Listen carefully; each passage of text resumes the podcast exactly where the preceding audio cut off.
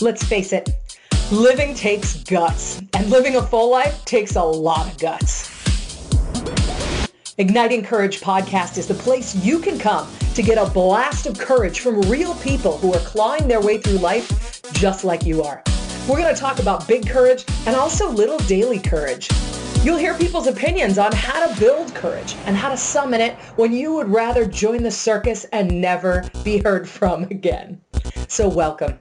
I'm glad you had the guts to show up for this conversation. Hey everybody, and thank you so much for jumping on Igniting Courage podcast episode 39. We are back to part two of Anne Bonney's spring 2020 adventures in courage. Part two here is my Hawaiian adventure and how courage came into play. So let me tell you what happened. I picked up the phone one day and on the other end, they said, hi, are you available on May 21st for a speaking engagement in Kona, Hawaii? Now, my first thought was, which one of my friends is playing a trick on me? But I went to the website and sure enough, it was legit. Someone was willing to pay me to go to Hawaii to speak. I was beside myself. My partner and I immediately started making plans to stay extra time and have a little vacation. I spoke to a friend who was a meeting professional to be sure that I had exactly the right angle on my assertive communication talk that I was going to do to fit the needs of the meeting professionals who were going to attend the event. I wrote a fantastic keynote, had my marketing materials all lined up, and all of my follow-up communication plans set, and I was ready to knock it out of the park. Now, I was told that the conference organizer liked it when speakers participate in the entire event, not just their speech, but sharing meals and attending other sessions and just generally being part of the overall experience of the meeting professionals in attendance.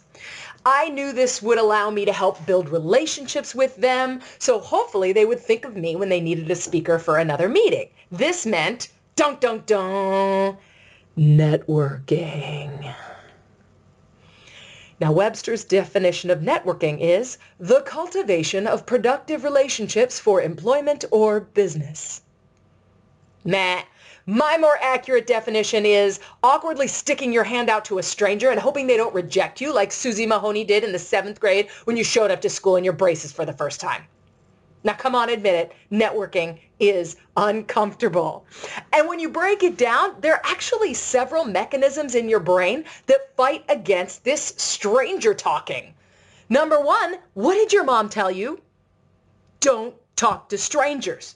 This was pounded into our heads for our own safety. Now the opposite is true. If you want to build a strong professional network, you have to go not only talk to strangers, but approach them first. This is not what I was trained to do. Now, number two, we are already inherently self-conscious about what other people think of us, seventh grade brace mishaps or no, especially when there's someone that we would like to do business with. It requires us to stand tall and confidently present ourselves in a way that we want to be seen. But we never know how other people see us. So we just kind of hope that we look professional to them, sound cool, calm, and collected, say intelligent things, and don't have spinach in our teeth. Now, that's a lot to hope for, especially when there are delicious spinach canapes on the buffet. Number three reason why this stranger talking thing is so difficult is that while all this is going on and you're trying to overcome the self-conscious fear and the, the training that your mom gave you, there are always happy little escape routes illuminating all around you. And in my case, at this Hawaiian event, I had my own hotel room that had a beautiful lanai on it that was great for reading. I had a whole beautiful resort full of other options. And outside of that, a gorgeous, amazing island full of gorgeous, amazing options that were exponentially more attractive than walking up to strangers with my right hand extended. But I wanted to capitalize on this opportunity and I wanted the conference planners to be happy that they hired me. And so I needed to put on my big girl pants and do the thing I didn't want to do, but was good for me. Hashtag this is adulting. Okay. So there were three meals, an excursion, and two cocktail parties that I needed to go to. And all six required a little personal pep talk. All right, you go, you be yourself, smile, and let them do most of the talking. They'll love you, and everything will be okay. This is me looking in the mirror, making sure my mascara wasn't running. Now, the pep talks helped, but what helped more was to have an objective. I walked into each networking opportunity with an objective, with a goal. For example, for one of the meals, I was going to collect three testimonial videos from people that I had talked to and connected with after my presentation that had already said nice things to me. So I was going to hunt down three specific people and ask them to do a quick 30-second video. At another networking event, I was planning to walk away with two business cards of possible prospects, just two. Not huge goals here. Let me just get two. That way I can have meaningful interactions with the ones that I do talk to. Another objective I had at a different thing was to find out challenges three people have with their business. So the first two were directly related to my business, but some of them were just a connection objective. Let's just talk about this. What challenges are you having? But with that focus, whether it was related to my business directly or not, and having a why helped me combat the fear that came with talking to these strangers. And I have good news for you.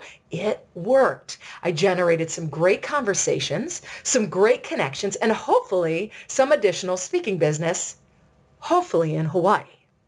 So if you're like me, and networking makes you break out into a cold sweat and suddenly remember all the watch batteries that you need to change, figure out some realistic objectives. Maybe it's to get 10 business cards or to meet one realtor, or maybe there's a specific person that you've heard about and been wanting to meet. Seek them out. Maybe you ask about leadership challenges they're having so you can follow up with an article that you've read. Or maybe your objective is to schedule two coffee dates for further conversations with relevant people. Whatever your objective is, it'll give you a purpose for being there so that you're not just fumbling around feeling awkward randomly walking up to people. You've got targeted questions to ask, targeted conversations to have, and it makes it a little more fun, kind of like a scavenger hunt, right? Then, once those objectives are met, and like I said, make them realistic so you can have some real genuine connections. Once those objectives are met, though, either you've settled into the party and you can continue enjoying some of the great conversation, or you can get out of there and get back to some less awkward pursuits like washing the bugs off your car's headlights. All right? So go out there, extend that right hand, have an objective, and have the courage to network. Because honestly, I had some phenomenal conversations in Hawaii. I had a ton of fun with the meeting planners that were there, and I look forward to working with some of them again. But I wouldn't be if I hadn't gotten the courage to talk to them.